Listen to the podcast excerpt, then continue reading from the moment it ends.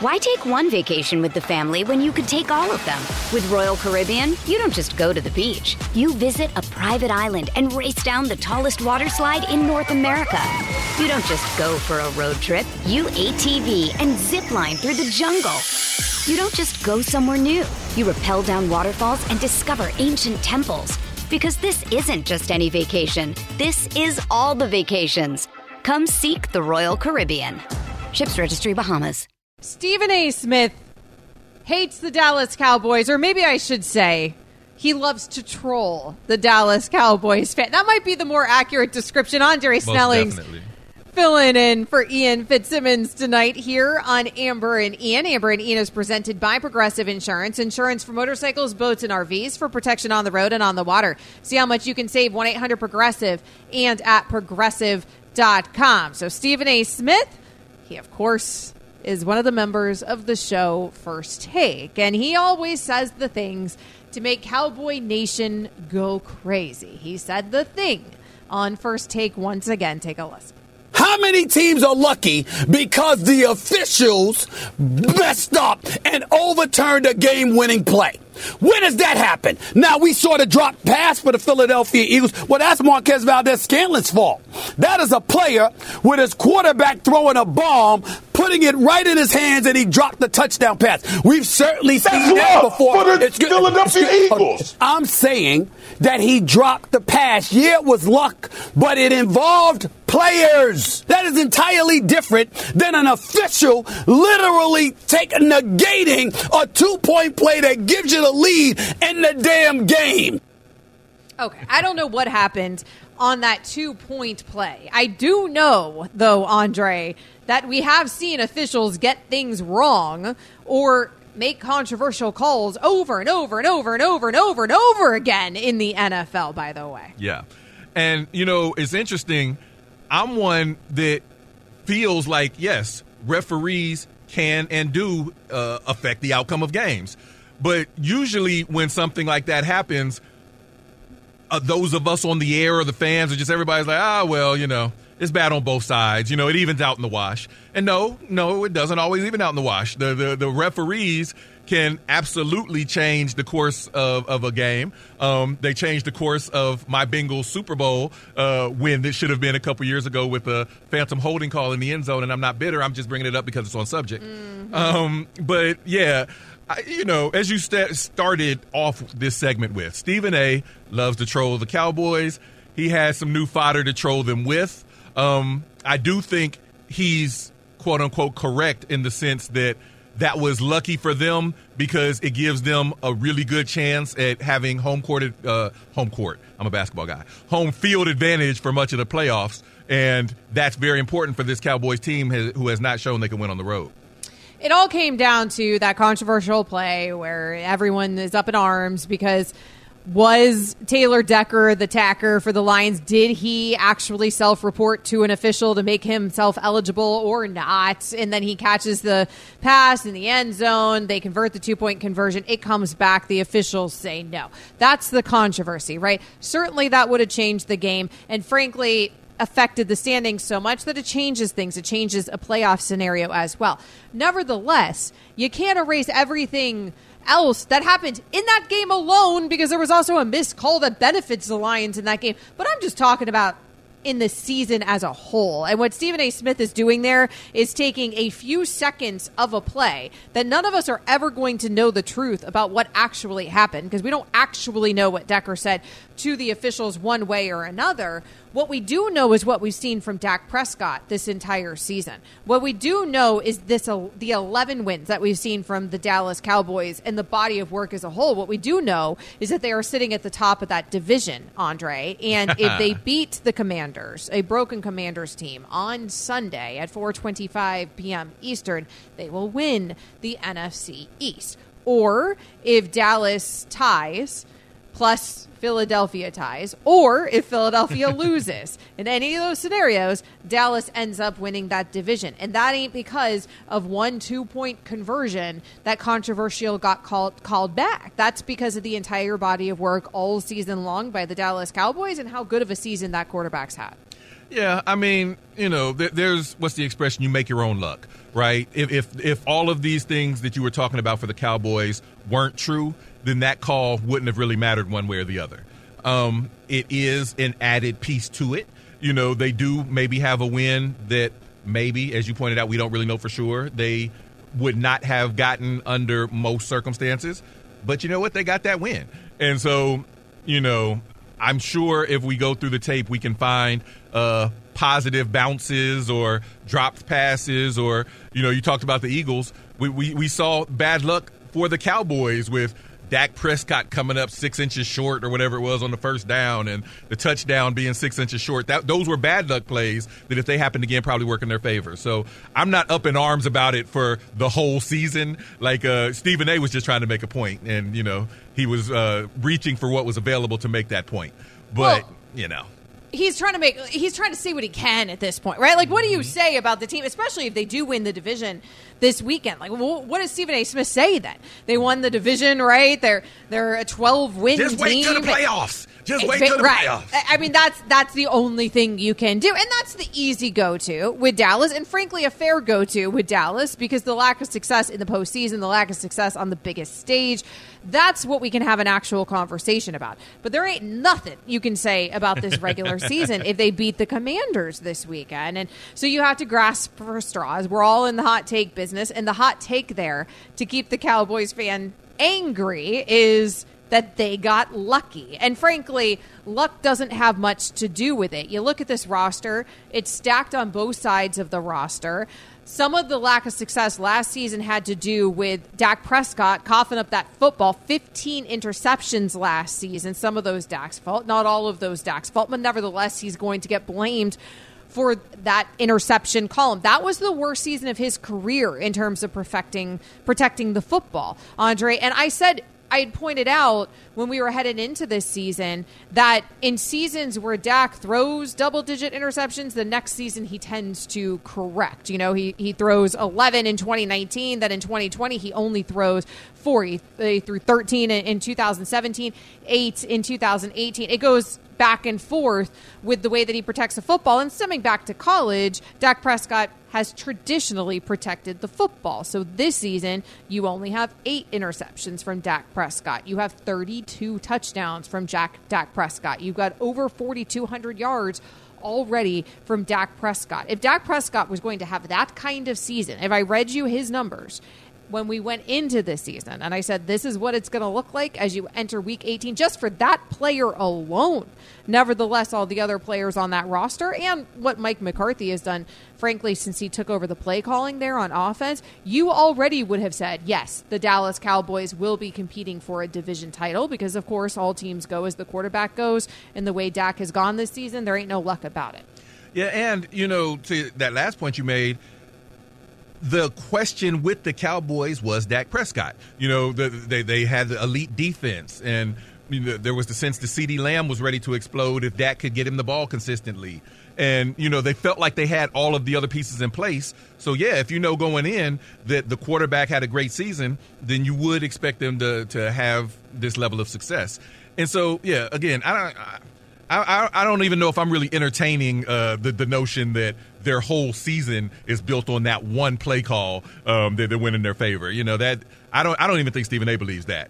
But, no. You know, just in the microcosm of that one game, yeah, sometimes you can admit, all right, I got away with one. Maybe I shouldn't have won that one. I'm glad I did. It puts me in a place to win the division, puts me in a place to have home field advantage. So, you know, those are all positives. But, yeah, I mean, the season is about a lot more than that one play.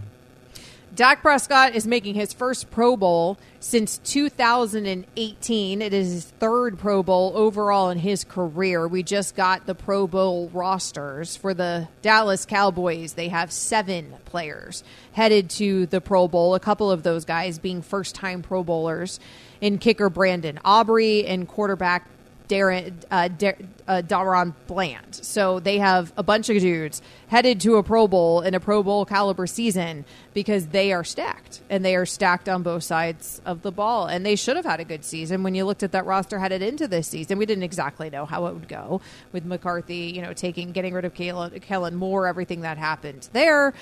Obviously, things have been an issue in the past for the success of this team in the postseason. That's still all fair question marks and criticism, or at least wonderings, as we move forward. But you can't question what they've done here in the regular season. It ain't luck. They've taken care of business time and time again. Coming up next here on Amber and Ian, Andre Snelling's filling in for Ian tonight. The Eagles are kind of a mess. Can they get things turned around? They're still competing for this division as well. We'll get into that. Hi, it's Mike Greenberg letting you know ESPN Bet is ready to take you through all the biggest sports moments this spring. The official sportsbook of ESPN has exclusive offers and markets from Scott Van Pelt, Stephen A. Smith, and me, plus many more. From the playoff intensity to finally getting out to the ballpark, there's no better time for sports fans. Sign up today. New users get a bet reset up to $1,000 in bonus bets if your first bet doesn't win. Download ESPN Bet today. What a play. Must be 21 plus and present in select states. Gambling problem? Call 1-800-GAMBLER. Terms and conditions apply. See app for details. This podcast is proud to be supported by Jet's Pizza, the number one pick in Detroit-style pizza. Why? It's simple. Jet's is better. With the thickest, crispiest, cheesiest Detroit-style pizza in the country, there's no competition. Right now, get $5 off any 8-corner pizza with code 8SAVE. That's the number 8, S-A-V-E. Go to jetspizza.com to learn more and find a location near you. Again, try Jet's signature 8-corner pizza and get $5 off with code 8SAVE. That's the number 8, S-A-V-E. Jet's Pizza. Better because it has to be. Back goes Hurts. He lets it go. And it is intercepted by Arizona, and the game is over. And the Eagles lose 35-31. And this is a bitter defeat. I still believe in the guys in that locker room. I still believe in the coaches. I think we got the guys to get it turned in the right direction. You definitely want to take advantage of every opportunity. You know, these games go a ton of different ways, but executing at a high level and doing that, good things should happen. James Steele, our producer, he wrote on my screen for the topic for this segment, the Eagles are bad. That's the topic. The Eagles aren't actually bad, though. Like, they're sitting at 11-5, but that's how much smoke is around this team right now. And where we're at with Philadelphia, that... And I'm not even saying anything crazy here, James, that you have that on my screen. I'm not blaming you for having that on my screen, but I feel like that is indicative of where we're at in the narrative with Philadelphia as a whole coming off that loss to Arizona. I was just channeling all the Eagle fans that you have made very angry over the past year. This is what they think and you think. So I just wrote that up there so you can get into character. Yes, I have gotten accused of that. I have gotten accused of being an Eagles hater. The blogs have been after me in Philadelphia. I don't know how they right now feel about their own team, but I would imagine they're a little nervous heading into this postseason, Andre. I think it is fair to say that they're not good right now. You know, they're 11-5 on the season, yes, but they were 10-1. So they are, in the last month or so, they're 1-4. Their one win was at home against a moribund Giant squad in a game that went down to the wire. They just lost at home to a moribund Cardinal squad that is going to be picking in the top 5 to 10 of the draft as well. And their losses to the 49ers and Cowboys were not close. So, yes, the team from start to finish is, you know, okay, they're still a good team, and a team can turn it around at any given point. But much like we were talking about with whether that one play, the luck of it is a whole season, you can look in the local area and make a determination for how a team is playing. And right now, the Eagles are not playing good. The Eagles aren't playing their best, that's for sure. And you know, heading into this season, I questioned whether they were going to take a little step back. Even I thought, though, that it would come at a different point in the season than the point in the season it actually came. I mean, that's what was a little bit weird about the way that things have gone with Philadelphia. And I think because of these losses, because if I just told you at the beginning of the season, if somebody had told me, oh, they're going to be 11-5, I mean, I, with my analysis, would have been, okay, that's about right, right? Mm-hmm. But it feels like the way that this 11-5 occurred, where you just mentioned the 1-10 or the 10-1, and then you go 1-4, and it's the way that this has happened as we round out a regular season that makes it feel like the wheels have fallen off, the walls are closing in, that the sky is falling, because down the stretch, when it matters most, when you need teams to get hot, the Philadelphia Eagles are anything but hot. And you can criticize maybe the way that things are being handled inside that locker room, because there's a lot of smoke. There's a lot of rumors about this locker room being toxic or poisonous. AJ Brown is coming out and saying things. Nick Sirianni is coming out and defending things as well. Joe Fortenbaugh, he hosts a show here called Carlin versus Joe. He used to host an excellent show with Joe and Amber. He left Joe and Amber to go hang out with Chris Carlin. I'll never understand it. It's bizarre. But nevertheless, that's what he did, and he's bringing the hot takes with him. He said that Sirianni has not dealt with adversity well. Anyone can look good and sound good during the wins. Like, anyone can do that. Like, when you're on a run, everyone's going to like you. You're going to be affable. You're going to be colorful. Like the Mike McDaniel thing in Miami. But what's it going to look like when you're losing? How are you going to talk to the media? How are you going to address everybody? And he seems to be getting a little snippy with everyone. Not a big deal, but I'm saying that's one area where it could grow, because that's the one thing I think people are latching onto, the way in which he's handling some of this now. He doesn't seem to be handling it as well as guys like we've seen from Kyle Shanahan, John Harbaugh. They've all been through it, and they just come out and they're still even keel, answering questions, moving on. They're not showing as much emotion. Maybe he's just an emotional guy. Okay, now I remember why Joe and I don't have a show together anymore, because he took that unnecessary shot at Mike McDaniel in there with the Dolphins. Joe's such a Dolphins hater. Both him and Carlin. This Joe Fortenbaugh and Chris Carlin. It's good we match those two guys together so they could just have a show where they just exude all their Dolphins hate. I don't agree with that take, throwing in a shot there to Mike McDaniel. I do somewhat agree with the criticism here of Nick Sirianni. And it's not so much Sirianni, because I don't think Sirianni's saying anything wrong, right? He always goes out and he says the right things in all these pressers. But it's sort of all the smoke around the team. And then how the team has handled things down the stretch, where you suffer a big loss, Andre, and then you just can't ever bounce back from it. Yeah, and, you know, there's a sense that this has been building for a long time, because we keep talking about the 10-1. Even when they were 10-1, people felt like they didn't look like a 10-1 team. They didn't look like they had looked last season. So this has been building for a while. I don't necessarily think it's just one loss. But I do think that circumstances matter, right? Because the Eagles were in the Super Bowl last season, but they didn't win. You know, the Eagles have stumbled down the stretch, but they're not in a division where they don't have a lot of competition. They have a strong division. They're going up against the Cowboys. And so I'm bringing that up as a foil for a team like the Kansas City Chiefs, who have looked a lot like the Eagles, to be honest. They're 10-6 on the season. They're 2-3 in their last handful of games, but they are the Super Bowl champions, and they will win their division because they don't have anybody around to push them. And so the narrative is a lot different. And so with Sirianni and how he's handling adversity, he actually has some adversity and some pressure on him that maybe other teams in his circumstance don't have. And yeah, he's a young head coach, so maybe this is the first time that he's having to deal with it. And I don't think anybody handles things great necessarily the first time through, but he's got a little bit of work ahead of him to maybe become a better coach in the future. It's an excellent point that you just brought up, that both of those teams that we just watched in a Super Bowl last season are having down seasons, certainly compared to where we saw them last season, or at least seemingly so. The postseason, of course, could go differently for either of these teams, and then the narrative completely changes. So far, nobody, I don't think, at this point, after watching the Chiefs all season long and after watching the Eagles here down the stretch, at this point, I don't think anybody feels confident that either of those teams are going to be repeating in a Super Bowl. Nevertheless, Super Bowl champs for the Kansas City Chiefs. But you don't hear the smoke around the Chiefs. Now, in part, you don't hear it because they've proven it time and time again. And, oh, by the way, they've got the rings behind it, right? Philly didn't actually win one of those. And last season was great.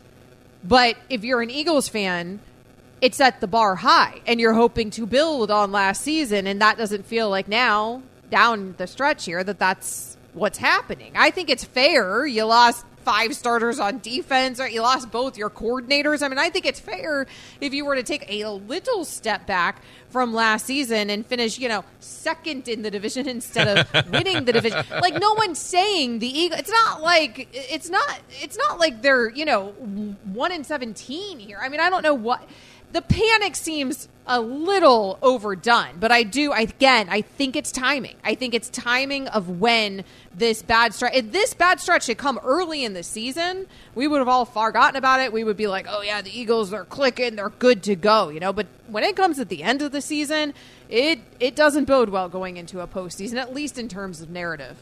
Yeah, absolutely. And because of the finality of it being the end of the season, right? Because it's not just that, okay, well, this is a bad stretch, but then they also had excellent stretches to make you feel like this is a championship caliber team.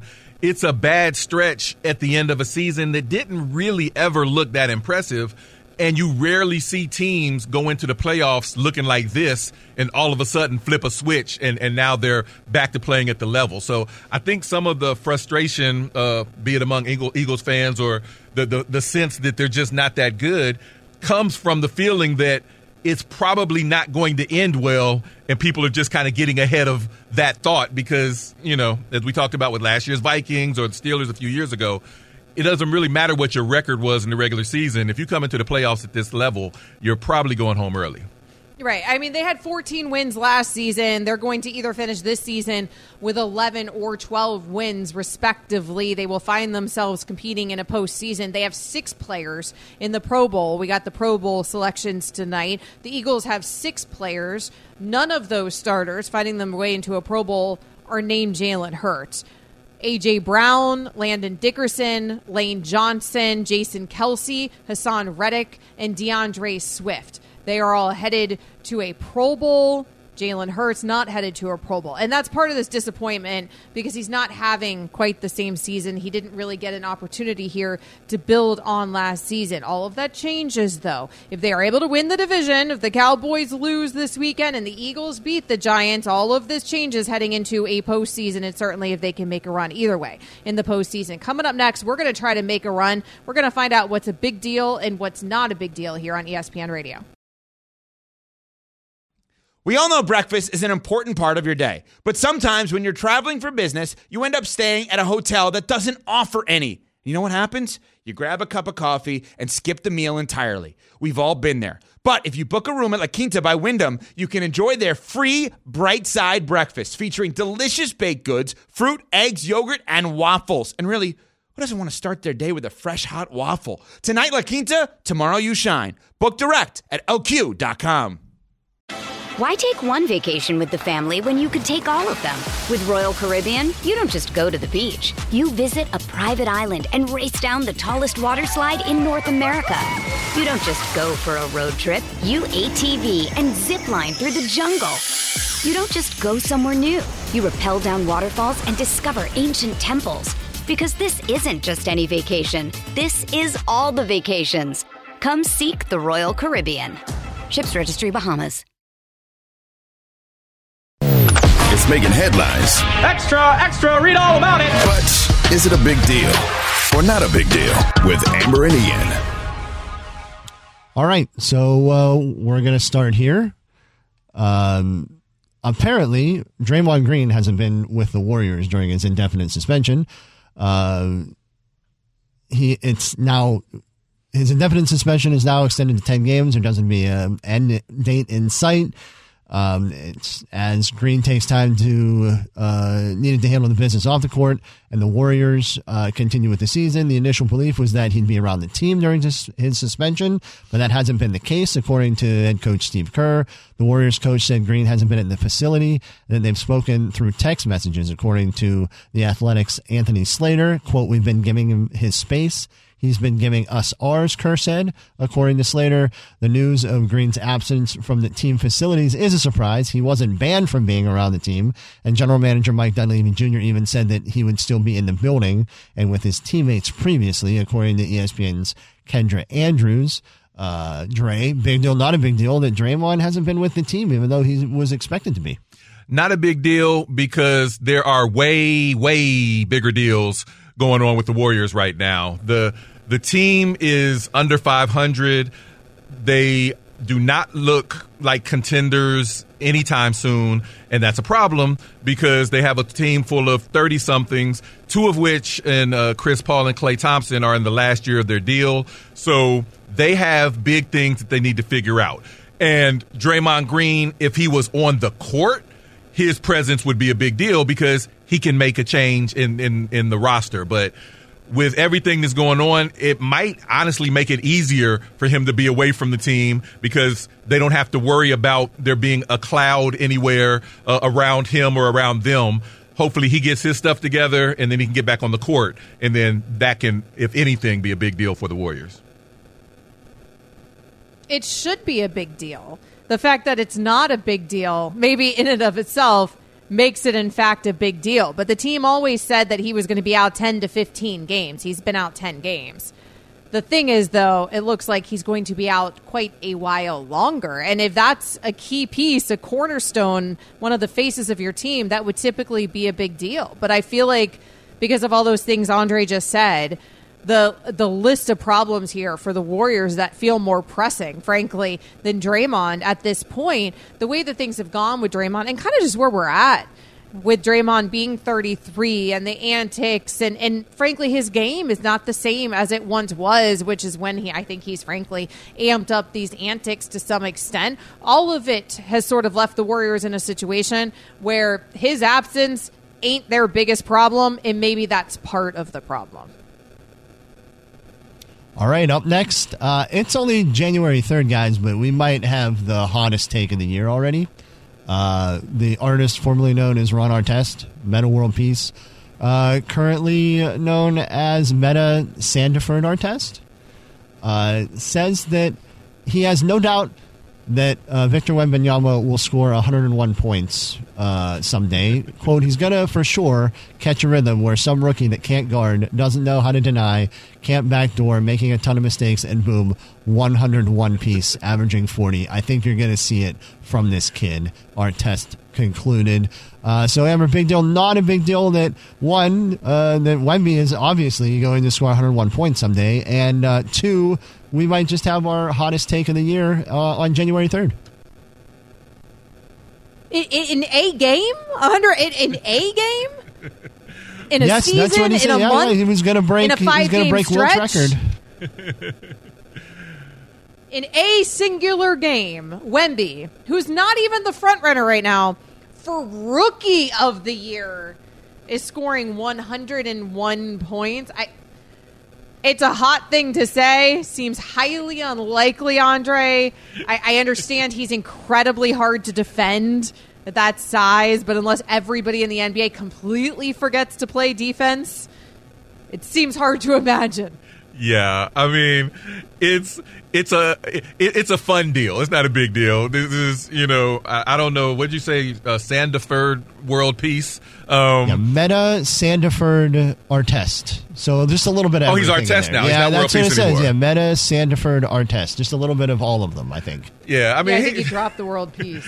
Yeah, he was having fun with it. Maybe I would say maybe in a. So, yeah, saying there's a chance kind of way he could score 100 points if everything worked perfectly and team, he had his Kobe Bryant night and everything was just he's making threes like Klay Thompson.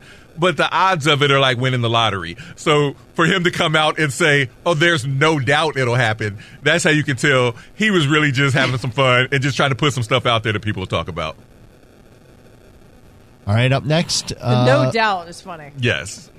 Yeah, I mean, he's very confident it's going to happen, clearly. The Arizona Cardinals, not as bad as we thought that they might be with the first year of a new head coach. We didn't know about Kyler Murray's future when we started this season, but it seems like he's going to be around for a while. When he was asked about if there was any doubt if Kyler Murray was going to be QB1 for the Cardinals next year, head coach Jonathan Gannon said, quote, no, there is not, he said with a laugh on the Burns and Gambo show. No, there's no doubt. He's done everything we've asked, and I just feel like what he's done, the work he's put in to get to this point, wins or losses, play the type of football that he has, coming off a knee injury and a new system, the competitor that he is, I've been very pleased with him, end quote. Dre, big deal, not a big deal, that maybe we were wrong that this was going to be Kyler Murray's last season in Arizona. I say not a big deal because this is coach speak at this point, right? If it is going to be the end of his career in Arizona, I don't think that's to be determined yet. He has not had a situation like Zach Wilson, who we spoke on earlier, that we know as much as we think we can know that he's not going to be with the Jets this year. Kyler's come back and played strong football this year. And he just last season signed a really big extension that would make it difficult financially for the Cardinals to move on. So there are reasons to think he could be back. And if you think he could be back, then yeah, the coach has to say something to that effect. But they also, if the season ended right now, would have the number 4 overall pick. There's a chance they could come out with a franchise quarterback in this draft. And if that situation arises, I wouldn't be shocked if they took the quarterback and moved on from Kyler. So it's not a big deal that the coach is saying it now. Tell me what he's saying on draft night. Typically, it's not a big deal when a coach says something. I do think it feels like a big deal that they paid Kyler Murray last season, and because of that, they ain't moving on from him, frankly, either way. But it was going to be Cliff Kingsbury that was going to take the fall once you paid your QB, and you had a young QB that you might be able to develop, even if he had problems apparently doing his homework. You were going to go ahead and move on in terms of the coaching staff. You did that with Jonathan Gannon. We talked about it with the Eagles. Oh, by the way, when your coordinators are good, you lose them for a reason. Maybe that's harmed the Eagles' some. Their loss has been a win here, I think, overall for Arizona, because Gannon does look like he has things headed a certain direction. And if you feel like Kyler Murray can be part of that and you paid Kyler Murray, then you ride right now with Kyler Murray. So I actually would be surprised if they moved on from Kyler Murray. I never thought that they were going to move on from Kyler Murray until they truly were at a point where they felt like we have to cut our losses, even if it quite literally means losses. And I don't think they're at that point yet. It all comes down to what Gannon really thinks behind the scenes. And maybe that whole Kyler Murray doesn't work hard thing was more about the coaching staff in Arizona, or maybe a lack of motivation because of that relationship with the coaching staff, whatever it was. If he's turned his ways and changed his ways some behind the scenes, then I would imagine that the Cardinals are going to try to get everything they can out of that man. Because, again, money, the driving force here more than anything. Amber and Ian on ESPN Radio. We're playing Big Deal, Not a Big Deal. Don't forget you can get in line now for Caller Roulette, 888-SAY-ESPN, 888-729-3776. We want your hottest takes on whatever you want to talk about. We don't care. Just give us something fun to talk about. One last one.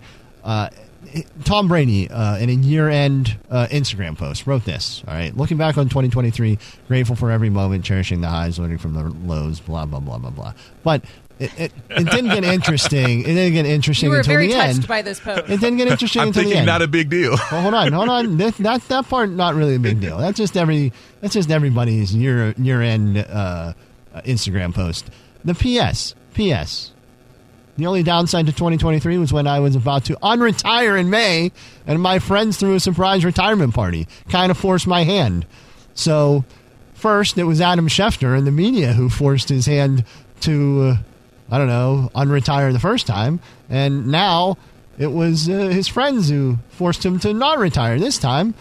Amber, big deal, not a big deal, that apparently Tom Brady just never had control over his own career. This is not a big deal. I feel like this is Tom Brady just having some fun with us at this point. I don't believe any of it, but it's funny. And I like this more loosey-goosey Tom Brady that we saw. I mean, frankly, we saw a looser version of Tom Brady once he left New England. He's having even more fun in retirement. That's exactly what you want from your retired athletes. Tom Brady has taken full advantage and showed us that personality. This is part of that. Yeah, we saw a looser Tom Brady in that Super Bowl celebration, that's for sure. Yeah, we did. Not a big deal. He's teasing, he's having fun, he's trolling, whatever it is that the kids say these days. He's come a long way. I was at Michigan in the athletic department when Brady was there, and I remember talking to his teammates. I did not know that he was going to go on to have people think he was the GOAT in the NFL, but his teammates then talked about how wound up he was and how he was just an odd kind of dude. So it's good that after he's had this Hall of Fame, GOAT, best ever type career, now he can actually maybe enjoy himself a little bit. You have to be a little different to be the best at any sport.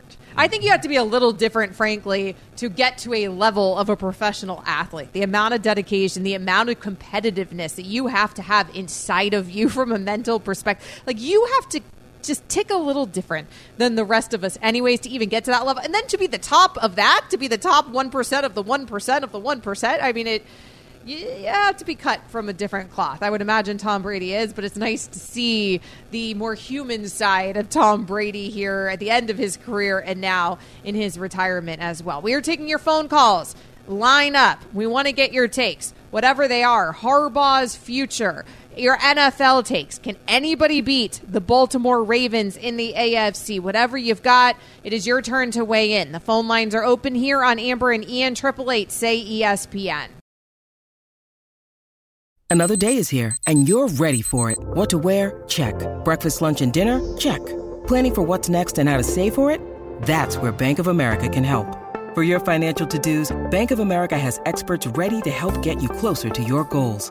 Get started at one of our local financial centers or 24/7 in our mobile banking app. Find a location near you at bankofamerica.com/talktous. What would you like the power to do? Mobile banking requires downloading the app and is only available for select devices. Message and data rates may apply. Bank of America N.A., member FDIC.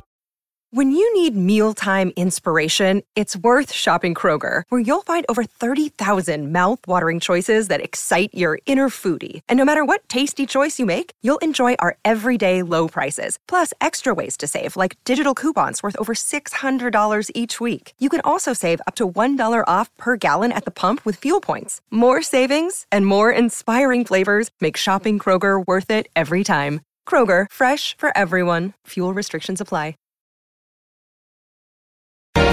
13 black odd, no winner. Spin the wheel, make a deal. It's a game of chance. Let's play. Call a roulette with Amber and Ian. Say ESPN. That is how you call Amber and Ian. Andre Snelling's filling in for Ian tonight. Let's spin it.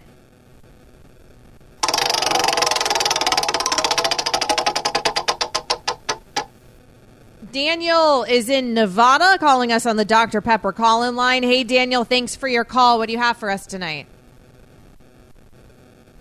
Hey, guys. I got a little just note on Kyler Murray. You guys were talking about him.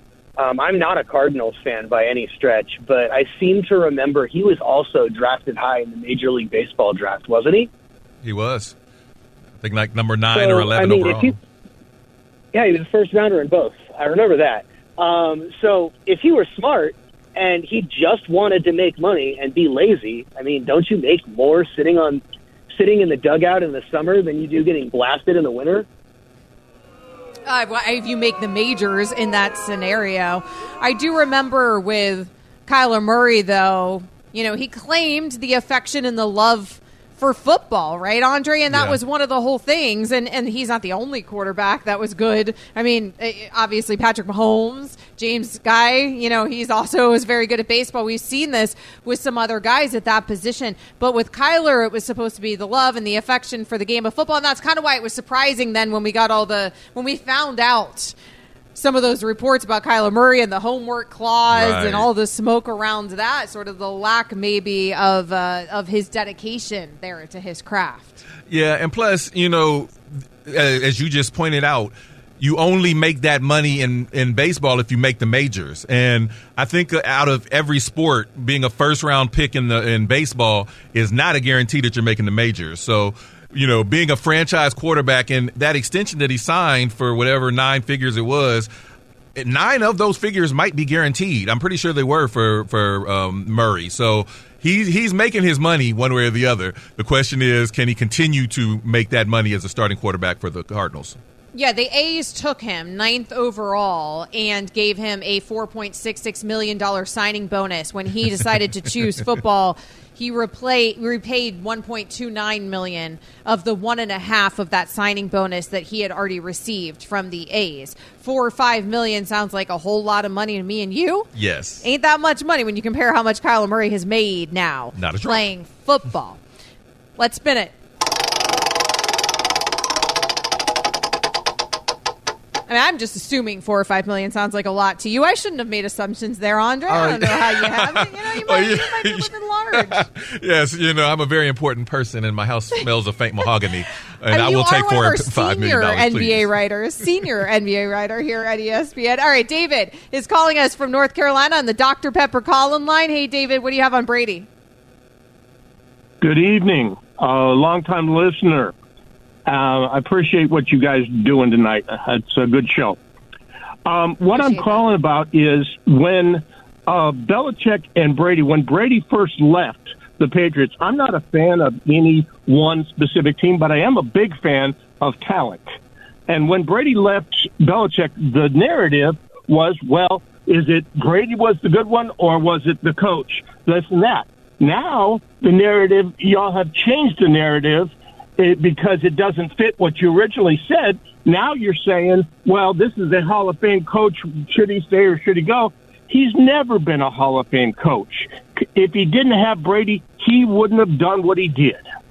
Wow. Well, I don't think it does. Strong words there from David. Thanks for the call, and thanks for listening. I don't think that the narrative has changed in terms of the Brady-Belichick comparison, Andre. I just think that conversation's over. So it's just not interesting anymore. We're no longer having it here at ESPN because Brady won that fight. So now the only thing to talk about is the next steps. But the reality is that when you have 6 Super Bowl rings in that sport, you're going to the Hall any way you cut it. And the record speaks for itself. With or without Brady, you can't take Brady off the teams and take Belichick out of the Hall. It ain't how it works. Those two guys are going into the Hall together. Yeah, I mean, the narrative was never, is it one or the other for being good, and the other one was trash. You know, right. It was like, this is arguably the GOAT quarterback and arguably the GOAT coach, and which one was more important to the Patriots' success among these two GOATs. And so, yeah, Belichick, I mean, quiet as kept early in his career, it was Belichick's system, probably more than Brady for those first couple of Super Bowls, that was getting the Patriots where they were. That's just what it was. But there by the end, where Brady was carrying a team that maybe wasn't as talented, then, yeah, it was more on his shoulders. So either way, it's yin and yang, both going to the Hall, both inside the inner circle of the Hall. And, yeah, that's just the way it's going to be. What came first, the chicken or the egg situation, right? Yeah. Did Belichick's system make Brady, or did Brady make Belichick's system? He is the system. Either way, they both worked. That's the reality. Either way, they both worked until they weren't together. And so both of those guys are going to end up in a Hall of Fame one day. That was never the conversation. It's who made who. And frankly, I don't know if we can accuse either of them really realistically of making each other, right? Because every great coach also has great players that play for that great coach. That's the reality of the situation. But it hasn't looked the same since Brady's departure. Brady won a Super Bowl. So really, that conversation is effectively over to all the extents that it was ever a legitimate one.